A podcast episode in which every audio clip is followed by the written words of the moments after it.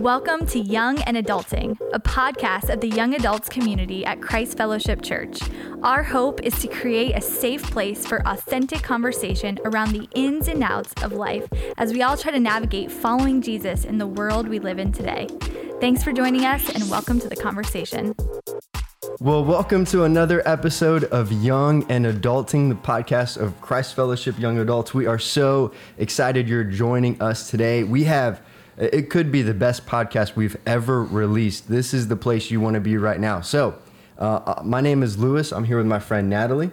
Yeah, we're so excited that you guys are joining us. And let me tell you, wherever you're listening from, whatever platform you're on, you are going to want to share this episode because we have a legend with us today. Oh my goodness. He has, he's been at Christ Fellowship for fourteen years. He's been in ministry for fifty-six years. He's a pastor, he's a leader, a missionary, a giant in the faith. Everybody give a round of applause to Pastor Don Bray. Thank you so much for joining us, Pastor. Hey, it's really fun to be with you guys. To even be close to young adults is helpful for a guy my age. Come on. And so I'm looking forward to our conversation today and hope it's helpful. Well, we love that you're in the room with us, and I want to start with a lightning round. So we want people to get to know you, so I have some quick questions. Are you ready? All right. We're just going to throw you in. How long were you a missionary? Nine years. How many countries have you been to? Well, those nine years was in Papua New Guinea, and then I spent another twenty-six years in missions, so thirty-five altogether. Ooh. And I've been in eighty-five countries. Wow, come on. And which one is your favorite? I have many favorites. Only one wife, but many favorites. and But I would say probably my favorite country is Papua New Guinea because we live there, we love the people there. Even though they're still living in the rainforest and jungles, they have cell phones, and I get to talk now with twenty-first century technology to people who are living in the land that time forgot. It's That's awesome amazing. Cool. What's the weirdest thing you've eaten overseas? Probably, uh, I was spending some time with local people living in the village, and one night we were carried, we were invited out to a bonfire. Some guys had just come back from hunting possums. Okay, and I'm out. They, I'm tracking. They stuck a stick in the back end of the possum to cook it like a hot dog. And when they got it cooked over the fire, they cut the belly open, and the guy looks at me and says, "We're so glad you're with us tonight. I'm giving you the sweetmeat." The sweetmeat? And he gave it to me, and I put it in my mouth, and it was neither sweet nor meat. I have no idea what it oh, actually gosh. was. Wow. But it came out of a possum. Wow. Wow. All I'm right, gonna... we're moving on. We got to move on. We got to. I can't sit on that too long. What is your favorite football team? It tends to be where I live. So now I like the Dolphins, but at my heart, my deepest level, I'm a Chicago Bear fan. Nice. Mm. And how long have you been married? Uh, oh, fifty-seven years. And last speed round question, how many kids do you have?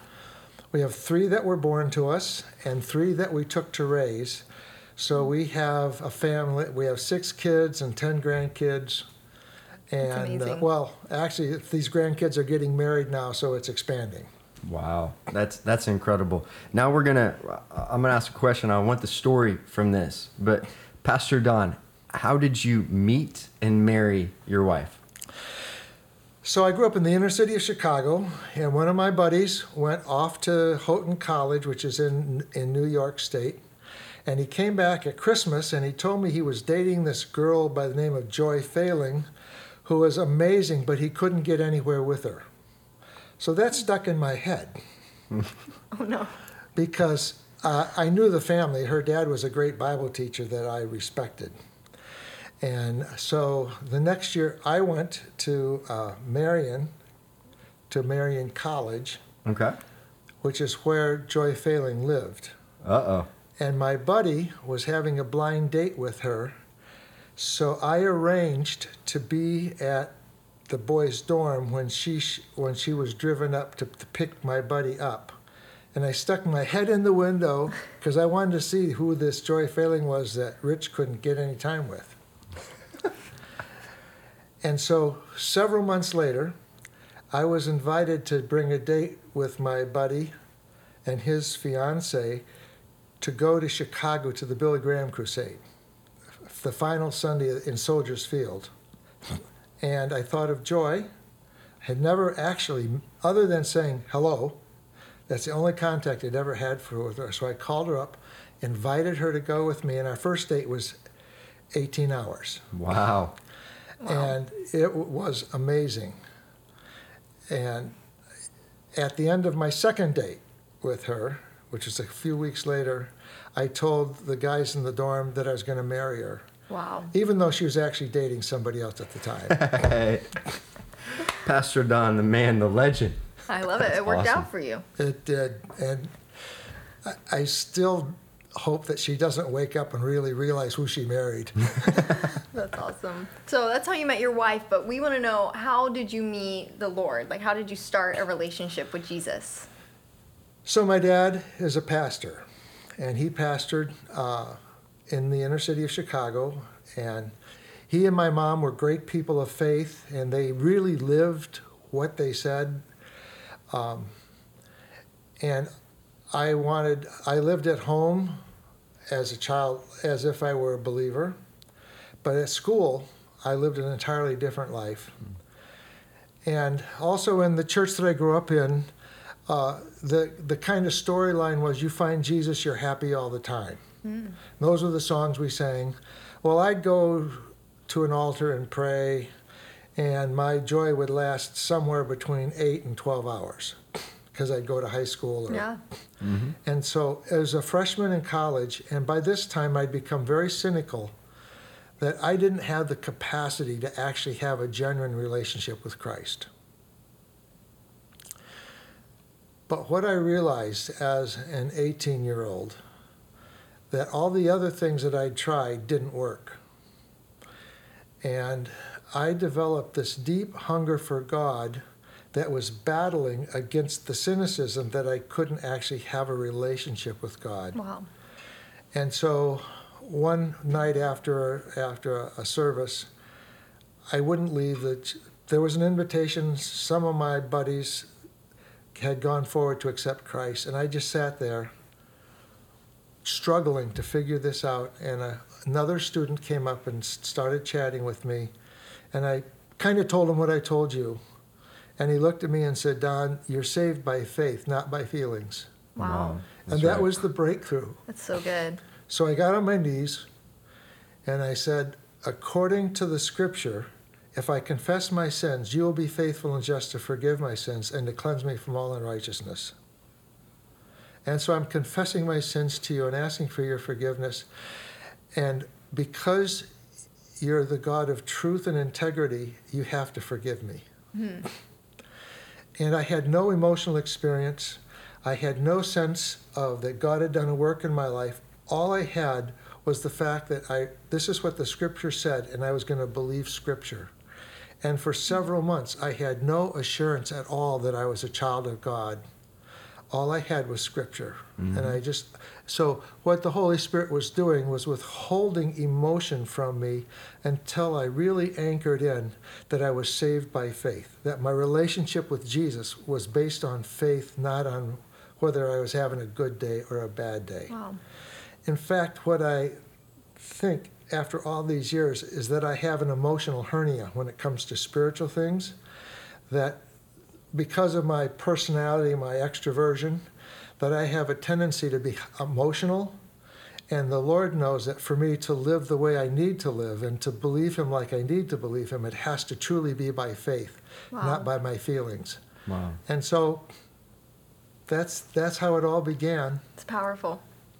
That is powerful. Pastor, one time you said that you've you've lived your entire life with unbroken communion with Jesus. What are a few tips? What have you done to maintain that relationship with Jesus all these years? Well, one of the things that helps is to know that nothing else can meet the needs of my life like Jesus. So I'm pretty familiar. I grew up in the inner city of Chicago. I'm pretty familiar with secular society. Mm-hmm. Um, I actually read the newspaper and watch a little television. And what I know is this is a really broken world. Mm-hmm. Yeah. And that So it helps me when the evil one tempts me, because I'm certainly tempted, just like anybody else. But all I have to do is stop and put that temptation in the context of reality, and to know that there isn't anything. There isn't anything any woman has. There isn't anything that material things can provide that can match what Jesus provides for me. Wow. Amen. And so it's, you know, it's kind of a zero-sum game. I know that Jesus is, is where it's at. And that, that is, I think that's the bottom line that has helped me to stay faithful. And then my experience with the Lord is really precious. Mm-hmm. And um, I've had, I've been connected with Him. And we'll talk a little bit later about what it means to, to, to walk with Him. But in walking with Him, He's brought experiences and His presence into my life in such a way that I don't want to be without that. Mm-hmm. Just like I don't want to be without joy, I don't want to be without Jesus either. Come on. Come on. That, that's so good. You said that you, you look around the world so broken, and I know that you jumped out to be a missionary in Papua New Guinea. Was that always your plan? How did you make that decision? This is weird. So my folks always loved missionaries, but my dad was a local church pastor, and he, um, I just saw that over and over. And I was interested, I was interested in everything that God was doing, and I had some missionaries that came to our church that had told adventure stories, which was appealing to me. And, but in college, I was praying. We had a missions conference, and I prayed, "Are you calling me to be a missionary?" And the answer was no. So I said, "Okay, I'll be a pastor that loves the world." Hmm. And um, so then a guy came and spoke at our chapel and said, "If you really want to be a pastor of a great church, you have to have the world in your heart. And the best way to get the world in your heart is not a short-term mission trip, but to actually go live and minister overseas, even for a few years."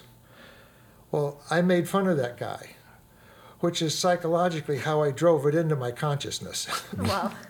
So I'm pastoring in Grand Rapids, Michigan, and the Lord's blessing the church, and um, God got my attention. And we began to pray about what we should be doing, and we got a very clear conviction that we should consider international service, which was not in my thinking at all. And then the Lord brought this chapel talk that I made fun of to my mind. And so Joy and I fasted and prayed together, and we fasted and prayed separately. And one morning I'm praying by myself in this decision time, and I clearly heard the Lord say, "Your next assignment should be overseas, so I can get the world in your heart." And I so I said, "Lord, where?" And He said, what I heard was somewhere like Sierra Leone, West Africa, or Papua New Guinea. And there's human reasons for both of those. Mm-hmm. So then I said, "Lord, you know, Joy loves me. And if I go and tell her this is what we should do, she'll probably do it. But she hates camping." Oh, gosh. "And both of these are hard places to live in. So your God, you have to tell her yourself. Okay. So she'll do this in response to you, not mm-hmm. in response to me." Two days later, she came out and said, "In my praying this morning, God said we should do something internationally." And I said, "Really, where?" And she said, "Someplace like Sierra Leone, West Africa, or Papua New Guinea." Wow. That's amazing. We're not making this up. This this happened. This you're not. We're not making this up. Now here's the funny part. My wife still believes that she thought of it first. So I, I the other day I'm, we're laughing, and I'm telling you we have this irreconcilable difference in our marriage. So no one. None of our families, they knew we were in a successful pastorate. Why all of a sudden mm-hmm. we would want to go overseas? And th- they couldn't understand why we were doing this. And we said, "Well, God told us to do that." And that just seemed too big a stretch for city people mm. to want to go to. And the the mission headquarters that we were working with chose to send us to Papua New Guinea. And uh, it's incredible. But, but that's how that happened. And the reason I believe, looking backwards, that the Lord told me I sh- should be a pastor, and when I asked should I be a missionary, is because I throw, if I was going to be a missionary, I would have forgotten about pastoring or only done what was legally required to get appointed. But I went to be a pastor the rest of my life. Mm-hmm. And when I got to New Guinea, this was a brand new fledgling church. The oldest Christians were only six six years old in the faith. Mm. And none of the missionaries that were there had ever pastored. Mm. I was the only pastor of the mission team. Wow. So I was given the responsibility of training pastors. Wow. But I could do it because I had a pastor's heart, mm-hmm. and I'd actually done pastoring. That's incredible. I love what you mentioned about prayer and fasting and how important that was in the decision and hearing God for direction for your life. And at our church, Christ Fellowship, we're actually about to step in to a season of prayer and fasting. And can you just speak to how that's impacted your relationship with Jesus and, and times you've needed direction? Um. What's interesting to me is during this time of prayer and fasting, back at the very beginning, is when God spoke to us. But since then, we've done a fair bit of praying and fasting down through the years. Mm-hmm. But most of those times, it's been me learning how to put Christ first in my relationship. But He's saved most of the revelation, the special revelations for me, through my ordinary daily devotions, not wow. during prayer and fasting. So, like, we're going to start March first, and we're going to do the three days of juice fast that Pastor Todd called us to, and then we'll do the Daniel fast the rest of the time. But my expectation is to draw closer to the Lord. And that's great. But my expectation isn't that I'll get some special revelation.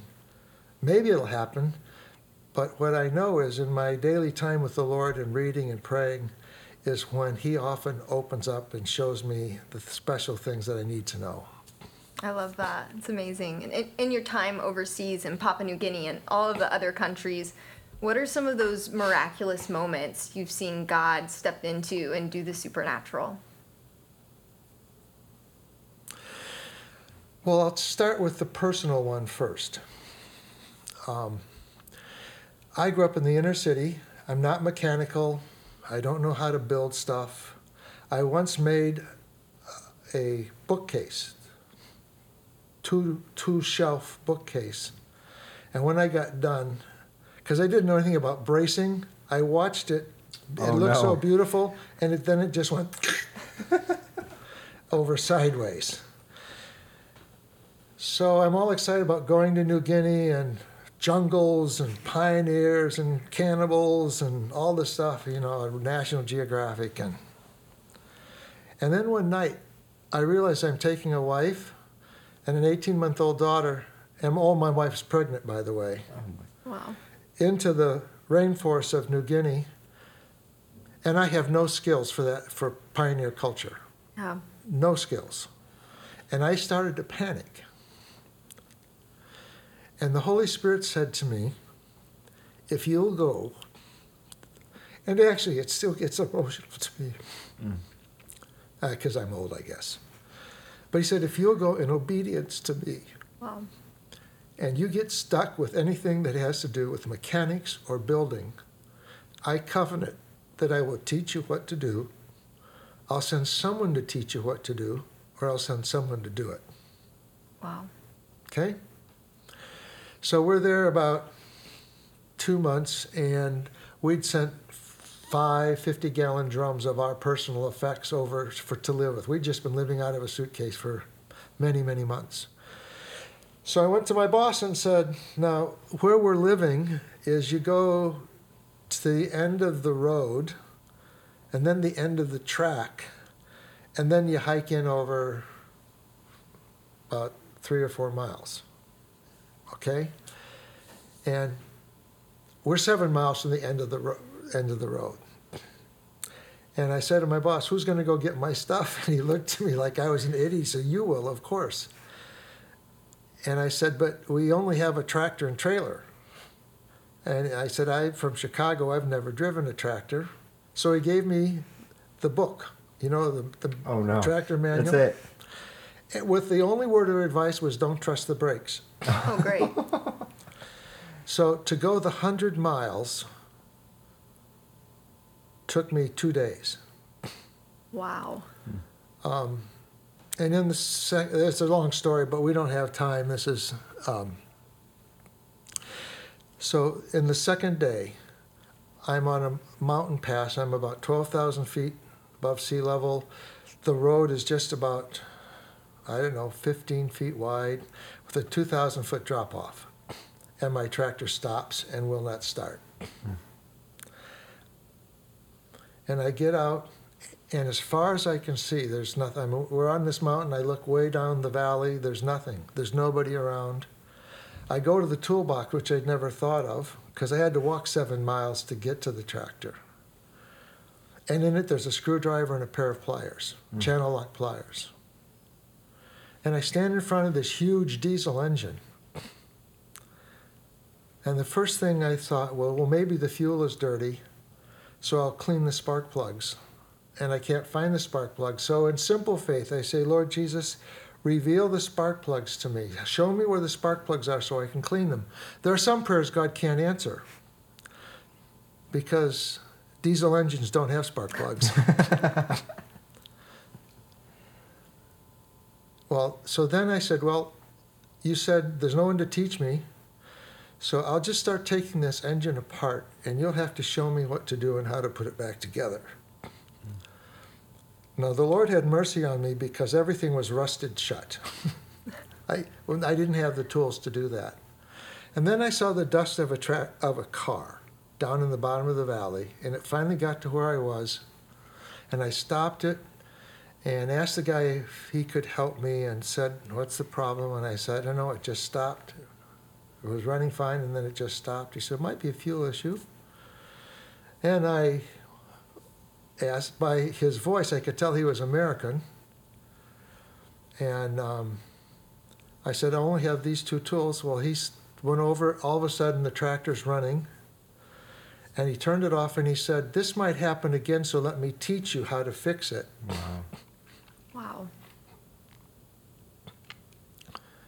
And then I said, what do you do? He said, well, I'm from Ohio, and I'm a diesel mechanic. And then I said, how long have you been in New Guinea? And he said, I arrived last night. What I learned as this kid missionary, that the father knew where I was. Yeah. And he arranged to get a diesel mechanic to keep his promise to me. Wow. So there's other stories. Yeah. That's so special. But that's the beginning one. And it laid a foundation for my life of trusting. Mm.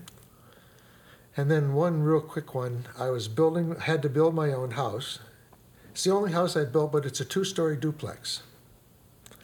And it's still standing. In fact, checking recently with some friends in New Guinea, I found it's still standing. And the widow of one of my close pastor friends, New Guinean widow of one of my close pastor friends, lives in the house that I built. That's amazing. So that was cool. So I'm finishing it up, and I laid my hand over a rip, big rip saw and cut my thumb off. And it it went right through it. It's it's a little bit of skin is holding it, so it's bound. My thumb is bouncing down there. Oh my goodness. So I, I, I grab it, stick it back on, run up to the home of our leader, pounded on the door.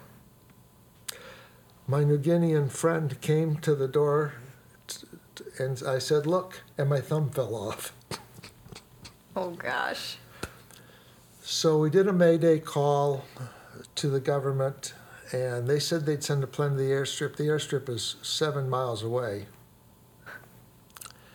By the time we got there, the plane was ready. It had come and got tired of waiting, was ready to take off. But we stopped it. I got on. The pilot was angry because I'd been messed up his day. And I asked him to take me to the main town, which is fifteen minutes away by air, where they have the big hospital. and he refused to do that. And he said, I'm taking you to my base, which was a little tiny town that didn't even have a hospital, that only had a clinic. And he dumped me, he flew in, dumped me off, and then took off again. I'm standing in a place I'd never been before. I don't have shoes on, I'm covered in blood. Mm. I walk out to the road and start hitchhiking. So somebody picks me up. I say, I got to go to the hospital. They said, well, we have a clinic. They got me there to the clinic, and the guy ran in and found out there was a doctor. And so the doctor said to come in, to come in. And the day before I cut my thumb off, the number one hand surgeon in the South Pacific was assigned to that clinic for six weeks. It's wild. And he looked at me and he said, I'm going to try an experiment on you.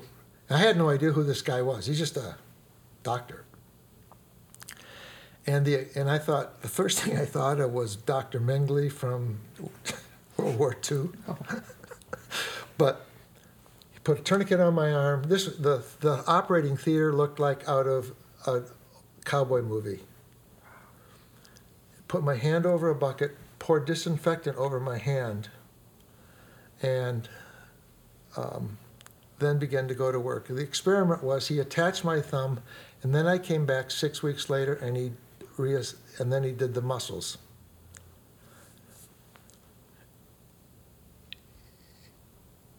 And God knew that I could be a missionary without a thumb. But he knew that I needed a loving father. Wow. So he he arranged to have the number one hand surgeon in the South Pacific to be there when I cut my thumb off. Is that cool? Wow. Pastor yeah. Don, would you would you wave to the camera w- with your hand? Sure. Un- unbelievable. Guys on YouTube, this is that, that's a miracle. If if you look, you can see the scar where he reattached the muscle. Wow. And uh, then you can see the scar here where I put it through the saw. Wow. Uh, I have a question. Y- you have incredible stories about the faithfulness of God and seeing the supernatural and your obedience and, and seeing God come through. But so many of us, we don't have stories like that. So the question is, when you were maybe before you saw those miracles, how did you have the faith to believe that God would do that? Because faith can be hard to, to grasp. It can be, it can be hard to trust God. How did you get your spirit to a place of obedience where, where that can happen? Um, the one thing that as a as a young Christian is that I had figured out while I was in college that Jesus' way was best, which I've already told you. Mm-hmm. S- and so all I did was when we sensed God calling us, I had I had the courage, I guess you'd say, to say yes to Jesus. Yeah. Even I didn't know what it meant, just to say yes. Mm-hmm. And then when I found, I began to think, like I just told you, when I began to realize the implications of yes, it scared the daylights out of me. But my dad had a saying is that, blessed is the one who swear who swears to his own hurt but doesn't change. It's a compilation of a couple of verses in Psalms. Mm-hmm. Blessed is the one who swears to his own hurt and doesn't change. And so that so I knew God called us to New Guinea, and I said yes, so that got me there. And then the option was to believe God or or to or to perish. I mean, that's just wow. that simple. Yeah. Believe God or die. I really liked believing God better than dying. That's right. And so let me give that. I gave you two personal ones in terms of the Lord and me. But we were trying to open up an area in Papua New Guinea that had almost no outside contact. They got one day a year. It was five mountain ranges from where we were, deeper into the mountains and the jungle. It, they were river people, practicing cannibals, um, no mis- no access to the gospel. And we we sent a team down. We then one of the guys in the Bible college I taught felt a call to there, and he was a great leader and went down. And he, to open this up where we could get in and out, get people in and out, begin to do things, we needed an airstrip. And so we had no, the only money we had was to buy some shovels and axes, but we needed all the local people to do the work. And so I went down there to meet with these village leaders. And these are really tough tribal warriors. Mm-hmm. And um, I was no match for them. So we're in this meeting, and they came with wanting exorbitant amount of money, even though there's not a store in the place. But this is what they, and they were demanding it. And they said, either you give us all money we didn't have, or we won't do this. And I'm saying, Lord, you know, for us to do the ministry that we need to do, that you're calling us to do, we have to have access. So I need your help. Mm-hmm. And that they got done with their they got done with their ultimatums and then waited for me to respond to them. And I had nothing to say. And I just said, your word, Lord, says that when we stand before rulers, you'll tell us what to say. And so I just started with a, you know, like in a public speech, it's nice to be here, and y'all look so good. And I mean, you know, just butter them up a little bit. Nothing talk. Yep. Because I had nothing to say. And then the Holy Spirit put an image in my head. It was like a vision. And I looked at them and I said, this area is so remote. You are so far away from even the rest of Papua New Guinea. You don't have anything. You don't have a store. You have no way to make money. You have no way to care for your family. You have no way to... You're locked behind a door. And this door has a big padlock on it. The interesting thing is you have the key to this door. And if you will unlock this door, your children will have a future. If you won't unlock this door, your children will come to you in ten to fifteen years and they'll say, why did you keep medical care from us? Why did you keep education from us? Why did you keep the ability to earn a living from us? Why did you keep us locked back here? And what will you say to your children then?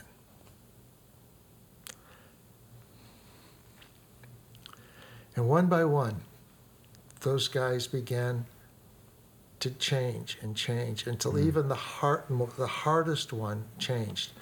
And those several villages, we providing axes and shovels and wheelbarrows, cleared twenty-five hundred feet of virgin tropical jungle until we had one of the finest airstrips in that part of the country.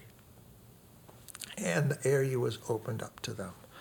But that's directly as I stood in front of them without anything to say, the Holy Spirit gave me all of that instantaneously, and with the kind of conviction that even these tough old warriors would respond to. It's amazing. Wow. The, the courage to say yes is what paved the way for all of those incredible stories. L- looking back in your life, Pastor Don, what were some of the most impactful moments that shaped you into the man and pastor and leader that you are today? I didn't understand the power of perseverance. I'm an extrovert. I love to start things. If they get finished, ah. um, that's actually not a recommendation. So our first two years in New Guinea were really difficult. I mean, cut my thumb off. My wife was very ill for a while. And before we left for New Guinea, we had gotten promises from God's word. Like Isaiah fifty-five is our life chapter, where it says, my thoughts are not your thoughts. My thoughts are higher than your thoughts. My mm-hmm. ways higher than your ways. And he goes to say, I'm going... the mountains and the hills will break into song before you. The thorn trees will become fir trees. And we had promises from God about our ministry in New Guinea. So about two years in, I get an invitation to become the pastor of the only church in the Chicago area that I ever wanted to pastor. It was right by Wheaton College. Okay. And the invitation was, come pastor our church and replace yourself multi- many times over through the students of Wheaton College, whom you can influence in, and God can use you to, to see them called to missionary service. You guys have suffered a lot. And for me, this was my ticket out of Dodge. Mm-hmm. And I came up, this at this time, Joy and I were living, and our kids were living in a, on the side of a mountain, the only expats in the, in the, we were the, we were the only foreigners there. So we had village people around us, but it was just us. And I walked in with the letter from our friend with the invitation, and we're all excited. And Joy looked at me, and she said, before we came, did God not give us some promises about our ministry here? I instantly knew this conversation was not going well. And I said, yes. He said, has God fulfilled those promises to us? No. And she looked at me and said, Don, you can't even pray about this. Wow. Because God brought us here. God promised us what he would do through us here. And until God does that, it, we will be tempting God if we even pray about it. Mm. That was a life-changing moment in my life. And so we had to figure out how to tough it out, how to persevere, how to push through, and how to keep being faithful to the calling of God on our lives, even when it was really, really difficult and challenging. That's amazing. And, and what would you say, like, along those lines of perseverance and, and serving God, of for those of us listening who aren't called overseas to be a missionary but want to live this radical life of serving people, um, what would that look like? Well, everybody's story is their own story. Um, other people have great stories, too, that aren't like ours. You guys are actually building your own stories. So the key thing is to know that salvation, the work of God in our lives, is by faith, not feelings. So our feelings are real, and we need to be honest about them. Mm-hmm. But we have to, you have to know what God's called you to do and be. So if he's called you here to Christ Fellowship, you have to be here and be as productive as you know how to be, and trust him for the, if you're working with young adults in the world today, that there's so many of them are messed up. You've got to figure out how to minister to them and figure it out. And it's hard and it's challenging and sometimes it's discouraging. And you've got to believe God through that process. And when you're ready to say, maybe there's some other place where I can be, do something else or be more effective, then you have to hear Joy say, yes, has God completed in you, and has he done through you what you're believing him to do and what you believe he's called you to do? Wow. And if the answer is no, he hasn't, then no matter how you feel, you just have to keep pushing and figure out how to learn what to become so that you can become more effective. And then God will do miracles in your life that look different. You know, I hope you don't cut your thumb off. Me too. Or... Um, face any cannibals, but uh, trying not to. But it will be just as real, and just yeah. as just as life changing, and just as emotional as in, as the things I'm telling you. And I'm really surprised uh, today in some of the emotions I'm feeling as I'm going back and taking you to where I was. Mm-hmm. But um, and God's still working in our lives, but there's something about those first great experiences with God that set the te- the, the nature of your life. That's true. Yeah. Anyway. I love that, of whatever field we're in, if it's business, if it's a teacher, whatever it is, to, to persevere and lean into what God God is asking us to do to serve those around yeah. us is powerful. Because we all belong to God. Our vocations are different, but our level of commitment and obedience um, should be the same no matter what, wow. no matter what you're doing. That's right. That our vocations can be different. Our level of, of obedience has to be the same. That is so good. Closing question, Pastor Don, from this conversation, is there one sentence, one piece of advice, one story that you would leave with our young adult generation? What would it be? Simply say yes mm-hmm. to God's voice in your life. I love that. Simply say yes. What I learned was that when God becomes the manager of your career, he'll do a way better job than you will do for yourself. Because God has a vision for our lives. It's much greater than our own vision. Mm-hmm. And he sees things in us that we cannot see ourselves. And so th- I guess that's the one thing that I just long to see you guys really capture, is how intimate Jesus is and how much he longs for us to know him and know the fullness of his life in us because of the fullness it brings to us. Mm. And so simply say yes. Simply That's say great. Yes. I'm going to have a bonus question. Oh. Bonus question. What are you most excited about in our generation? What is God doing? What is getting you excited to still be in ministry and still push forward and believe the best is yet to come?